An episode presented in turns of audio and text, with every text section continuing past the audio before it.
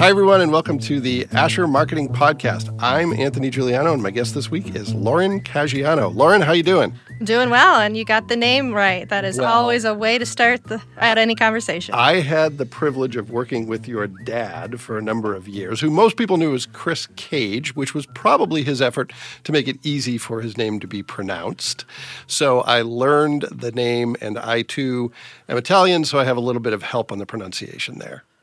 There you go. And I think I first met you through your dad. Is that correct? I believe so. So Chris was a he had a marketing research business and I remember he used to say it's not market research, it's marketing research. And we worked with him frequently. Sadly, he passed away recently, but I'm sure he was a huge inspiration to you and did he point you in the direction of the field you're in now at all or did you find your own way there?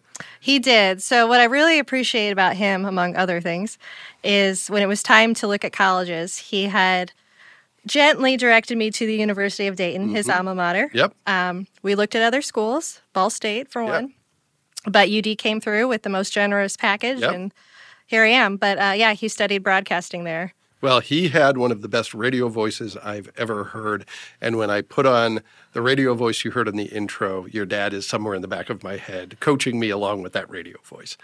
Well, let's talk a little bit more about your career path. One of the things I like to hear from people is what you were thinking about career wise as you were making your way into adulthood, and then where you ended up whether that was where you thought you'd be or whether you pivoted. And I'm super interested in hearing more about your story because you've gone in simultaneously like three different directions, which we'll talk about. But where did you begin and where did you go from there? Sure. So I began really in the the journalism track. That was my undergrad, along with French double major. Um, did several internships in college in journalism, public relations, marketing, fundraising, and then um, I relocated back to Fort Wayne. I guess re relocated. I don't know. So grew Return- up there, went to Dayton, came back.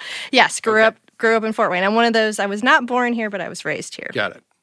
so came back 2007 if you know anything about financial crisis i was really on the bubble of getting a job Yeah. which i did at business weekly greater fort wayne business weekly Yep. did that for a couple years enjoyed the work but um, as with the case with a lot of first jobs it just did not provide enough for the uh, the fun Yeah. elements of my life so that's how i got into freelancing Okay. uh, met a couple people that really influenced me in that way. Also had connections, fortunately. And before you knew it, I had, uh, as my dad would say, I was moonlighting. Yeah. And that's really how I got into marketing. Um, well, and the internship that I did at Parkview Health. So shout out Parkview Health Marketing Department. Awesome experience. Okay. And when were you there? Remind me, when were you at Parkview? I was there in the summer of 2006. Okay. All right. So I ask because I was there from 98 to 03. So we didn't quite overlap year after that. Okay. So you do some internships, then you start doing some freelancing. And if I'm not mistaken, you were freelancing, writing journalistic style in English, but you also do some French translation. You mentioned that you double majored in, in French and in journalism. How did you get an interest in French and what do you what did you do with that professionally? How did you turn that into a sideline? Sure. Well, it's literally in my blood. So my grandmother, who is still alive, almost 98, was a French war bride. Ah, okay. So uh, my father did not really take up the language. Uh, I think sometimes when it's your parents, you know, the last thing you want to do is follow in their footsteps. It's not cool, but it skipped a generation. So uh, I actually started taking French really the second I could in, I believe, seventh grade. Okay. And uh, so from seventh grade uh, onward to um, I actually finished my French degree in three years in college. Okay. So yeah, that's that's it's, it's my cultural background, ethnic right. background. Okay. Now have you ever been there? Have you ever been France? Six times. Oh wow. Okay. All right. Well, that's great. So the the work you did, I'm going to take us back. Internship at Parkview, and you start doing some freelance. What else were you doing career wise as you were building sort of that freelance uh, portfolio, if you will? Sure. Um, honestly, in this, maybe you'll ask this later in the conversation, but making lots of connections. So you had started out by mentioning my father, who, Yep. um, you know, his name had preceded him fortunately for me, he had a good reputation. So, um, although I really was cautious not to ride on his coattails, so to speak. Yeah. So I really tried to blaze my own trail and meet as many people as I could Yeah. in uh, a couple years' time. Yeah, well, it's tough when you have a name as unique as Caggiano, or in my son's case, Giuliano, where everyone immediately assumes, rightfully so, that you're related to someone who they knew a generation previously. So I applaud you for kind of navigating your way through that and not over leveraging it. Um, so tell us about your because because not only do you do a little bit of French translation, not only do you have now a, a burgeoning and successful freelance writing business, but you also do some personal training. Is that correct? So talk about from double major in French and journalism to French translation and freelance writer. Why did you take an interest in personal training and how did that fit in and how does it fit into all the other stuff you do? Sure, sure. Well, it stems from my personal story. So I was, once upon a time, about 10 years ago, I was obese, I was sedentary, I was at risk for every preventable disease. And I just, quite frankly, was unhappy with my quality of life. So I took the steps to um, seek the goal of uh, being healthier.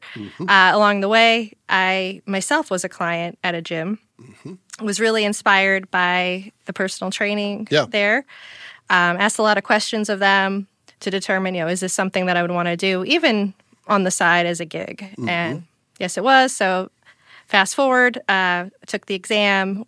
I became um, certified through the American Council on Exercise in, I believe, 2018.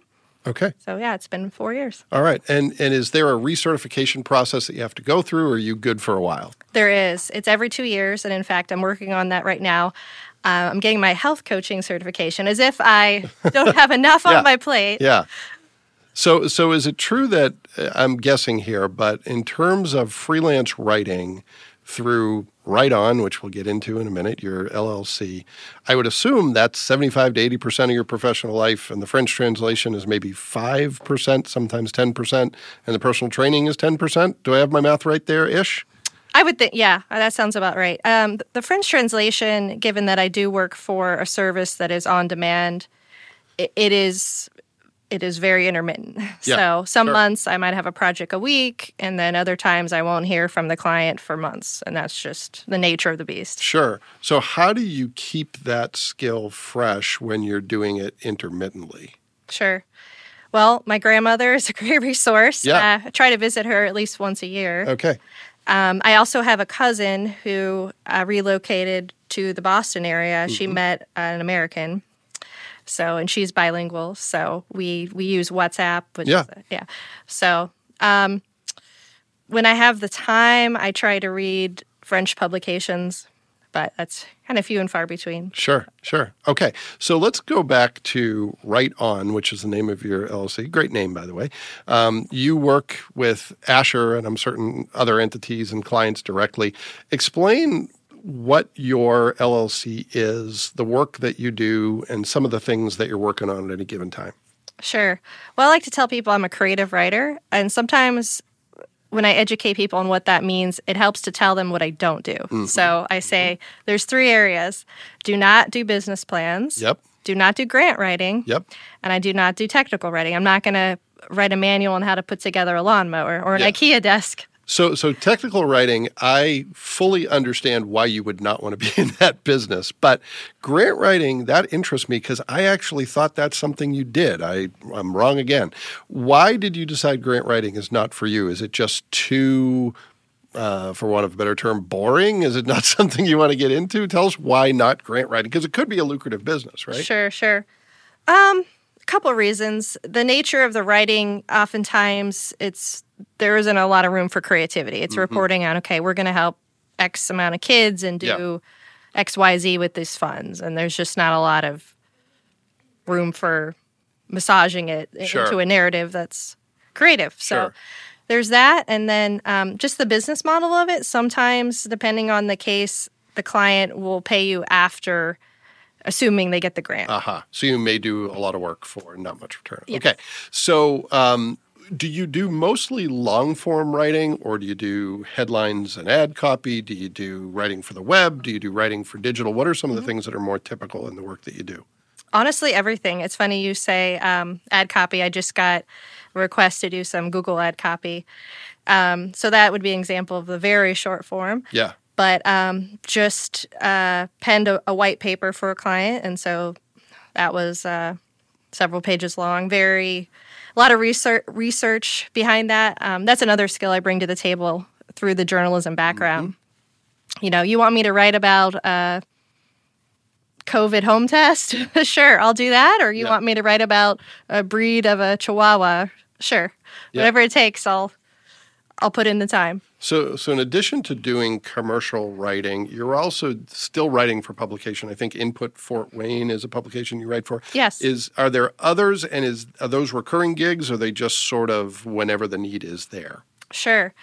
Uh, most of them are recurring, I would say. Um, a couple of them are kind of more um, dependent on the budget, whether they have the resources to bring in freelancers. Um, and so, yeah, that is a separate. So I kind of group my business into different buckets, if you will, um, just from a standpoint of just helping the public understand and then also ethical standpoints. So if I'm covering, you know, trying to think, a new business opens up mm-hmm. and I happen to have written the copy for their website, I really can't write about them for, you know, the Journal Gazette. Sure, sure, so. sure. Okay. All right. Well, kudos for having those ethics. That's good. um, all right. So you've got uh, Write On, which is the majority of professional life. You're a personal trainer. You do some French translation.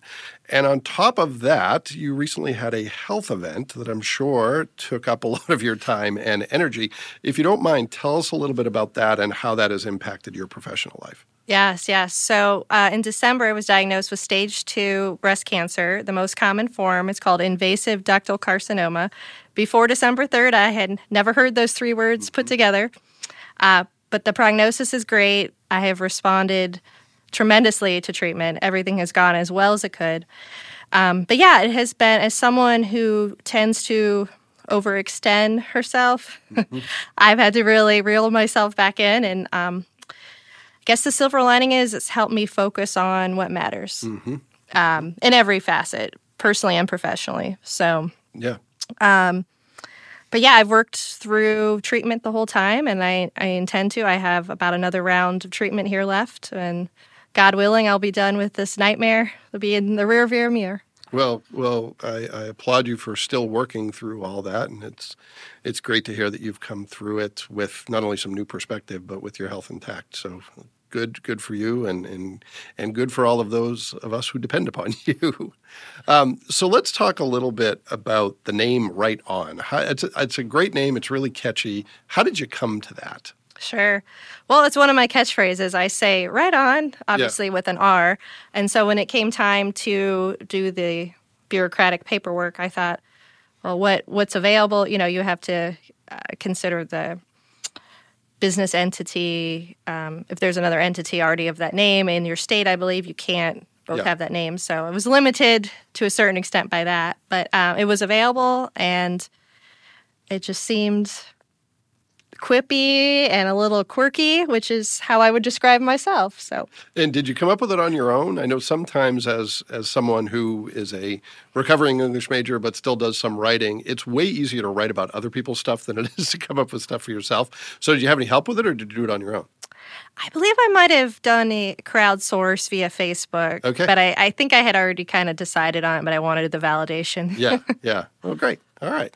Well, we're going to pivot to some of the more pithy and succinct questions that I ask, although I don't always ask them in a pithy and succinct way, but hopefully we'll get through this pretty quickly.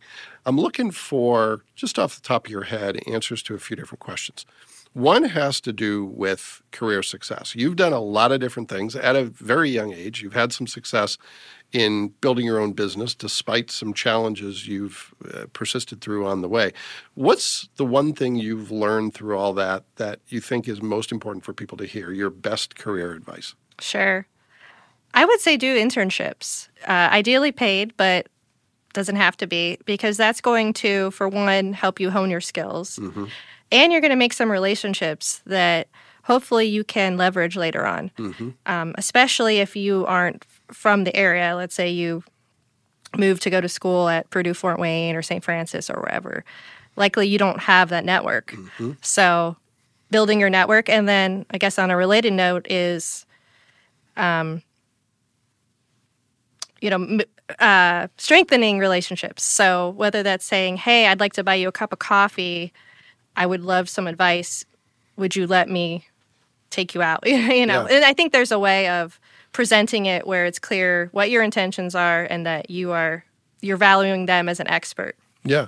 Well, and I really love what you said there because, you know, what, as I've gotten a little older, one of the questions I get asked from younger professionals and college students is they'll say, well, how do you get experience when every job requires experience? And there's a number of different right answers to that question, but it all comes down to relationships. That if you have a good relationship, someone will take a chance on you much more so than if you're just another resume. And you know, internships are a great great way to show people what you're capable of and to make it more likely they'll say, "Yeah, let's give this person a shot." So, I think there's a lot of good advice in that, but it's not just internships. It could be informational interviews or it could just be as you mentioned, reaching out and making the connection. Absolutely. All right, so let's talk about the world of freelance writing. Um, and you can pinpoint this to your LLC, or you can make your answer more broad if you would like. This is your story, not mine, so you can do whatever with do with, with it whatever you want. But when it comes to the world of being a freelancer, being a professional writer, what's something you think is a myth that you want to bust, or something that's underappreciated that you want to shine a light on? Sure. I would say that so usually when you work with a, a freelance writer, you're getting at least in my case, I guess I can't speak for other people. Um, I like to say that you're getting a package. So if and when you need graphic design, video, photography, any sort of creative, you can call on me and I know who to call, right? So again, the relationship Yep. aspect. I would say another myth, and this is a very specific uh, stereotype, is that you know we're sitting in our basement or something at 3 a.m. just slouched over. Yeah. No, no. Um, I go to a co-working space not far from here, the Atrium. Okay. Shout out to Start Fort Wayne. All right. So that allows me to be social, and even if I am not interacting with anyone, it's still being around people and having that kind of dull noise in the background. Yeah. Um, it really helps me, believe it or not, focus. Yeah. Yeah. So- So, so sidebar question: during quarantine, how did you deal with that? Because I one of the things that was many one of the many epiphanies I had during that time is when quarantine first hit. I was like, I'm built for this. I can work from home. I can work remote. But after about six months, it was like I don't really want to work from here anymore. And I had the good fortune of having an office to go to. So was this something? Did you discover the atrium and co-working prior to quarantine? And if so, what did you learn in quarantine and where did you go and how did you deal with all that? Sure. Yeah, I've been a member for four years. So, yeah, long before COVID. Um, how did I deal with it? I'm trying to remember. It seems like so long ago. I don't think terribly well. Yeah. As someone who's very extroverted, um, and at the time, my husband was working from home. And f- for us, we found this kind of yin and yang where it really works better if I'm gone about half the time. And, you know, it, we just work better Yeah. independently. Yeah. So yeah, um, I know that they they did close for whenever the governor had the order. I, I- think it was a couple months. So Yeah. I did go back with precautions, pretty much when that was allowed. So Yeah. So it wasn't a, a real long time, but enough to make you appreciate it maybe even more. yes, Yeah. Okay. All right. Last quick hit question. What is a tool or hack or app or trick or whatever you want to call it that you use in your work that is important to you that you think deserves a little bit more praise? Now, this could be something really simple. It doesn't have to be a tech tool, it could be analog, but something you depend on that you think more people should appreciate. yes, two things. Uh, first of all, the Story Brand Framework, SB7, uh, by Donald Miller. The book, I think it's called Building a Story Brand or Building a Brand Story. Might have it backwards. Okay. in any case, look it up. Um, I did the audiobook version. but there's also a print version, of course. Uh, yeah, that is something that I try to integrate into each and every project, no matter how small. So tell us a little bit about why that resonated with you. Sure. Well, I felt in examining certain types of marketing, it, it, always seemed to fall flat. And, and now I know why. It's because the customer was not the hero, mm-hmm. the brand was the hero. And so it just doesn't resonate with people, most people. Yeah. Well, I think that's one of the advantages that someone like yourself or an agency brings to the table is objectivity. We see it more like the customer sees it, and people get really excited about their products. They'll be like, "Yeah, let's talk about all the you know the the features and all this," and we're kind of like nobody cares unless they know how it impacts other people. Yes. So I think there's something to that. All right, so you mentioned StoryBrand as one. What's the other tool, tip, trick that you have up your sleeve that you use in your work? Yes, it's called Otter. It's an app. Um, so Otter, like O T T E R, like yes, like the river animal. Okay. Yes. All so right. it it will record your conversations, and then you can have a transcript or I believe audio emailed to you. So for me, I use it every day, literally, because I'm constantly interviewing people or taking information, and I need to have it um, as someone who has ADD, sometimes it's hard for me to capture the information mm-hmm. on the the first go. And so, no matter how thorough my notes are, I always seem to miss something, and so that helps.